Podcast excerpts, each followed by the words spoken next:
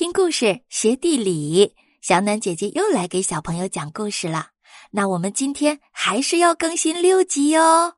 那亲爱的小朋友，还有亲爱的家长朋友们，明天啊，小暖姐姐给大家准备的抽奖活动就要结束了。到明天二十四点的统计结果是算数的，所以呢，小暖姐姐在这里啊，还是要跟大家说一下，一定要检查自己的评论是不是符合标准哟。在专辑的详情页里面有非常详细的抽奖规则，小可爱一定要提醒爸爸妈妈好好的看一看哦，不然的话呀，系统是只认规则哟，就是只有合格的评论才可以参与抽奖哦。好了，现在就开始我们今天的故事吧。第五十集，惊险鸭血店。天哪，大家没听错。就是惊险的鸭血店，那我们的小麻雀是不是很危险啊？快让我们走进本集的故事吧。老鼠看大家这么气愤，也觉得有点胆怯了，愤怒的掀开了锅盖，说没有就没有，不信你看。哦，原来是一锅白米饭。几位小伙伴都向后退了一步。啊！那打扰你了，老鼠先生，我们先走了。珍珍说完，就和小伙伴一溜烟跑了出去。老鼠在身后生气的叫着：“你们一群混蛋，打扰我吃饭，说走就走了，简直欺人太甚！”大家都没敢休息，一口气跑回家附近。几个小伙伴都累得气喘吁吁的。靠在墙边休息，特特上气不接下气的问：“那那现在现在我们该怎么办？去哪儿找爱爱呀？”特特又在珍珍面前转来转去了，珍珍赶紧推开他：“哎，你们快看，哎，是爱爱的羽毛。没错，就是爱爱的。”大家小心翼翼的往前走。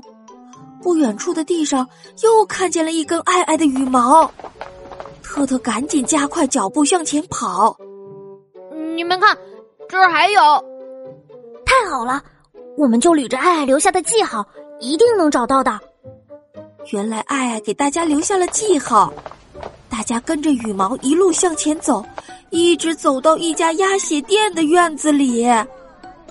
珍珍悄悄把门推开一条小缝。他透过门缝发现，他们的朋友小黄鸭就被关在笼子里。虽然看到了小黄鸭，但是暂时还没有看到小麻雀爱爱。就在大家紧张的找爱爱的时候，一个男人进来了。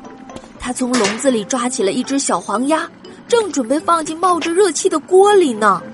盯着门缝观察的伙伴们，感觉自己的心都要从喉咙里跳出来了。冲啊，伙伴们，来不及了！珍珍一边喊，一边带着大家撞开门，冲了进去。男人给吓了一跳，他从来没有见过这么多的小动物一下子冲进来，扔下手里的鸭子就往外跑。屋子里瞬间鸡飞狗跳，乱作一团。大家趁乱打开笼子，救出了小黄鸭。可是翻遍每一个角落，都没有小麻雀爱爱。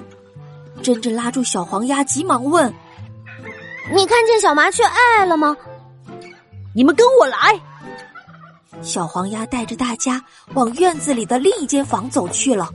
一开门，就看见爱爱在桌上的笼子里。爱爱听见门声，嗖的一下站了起来。当看到是珍珍和小伙伴的时候，爱爱高兴的大喊着：“我在这儿！爱，你快出来！”珍珍冲向笼子，打开了门，爱爱一下子就飞了出来。快，我们快离开这儿，这太危险了！哇，幸好珍珍他们来得及时，小麻雀爱爱得救了。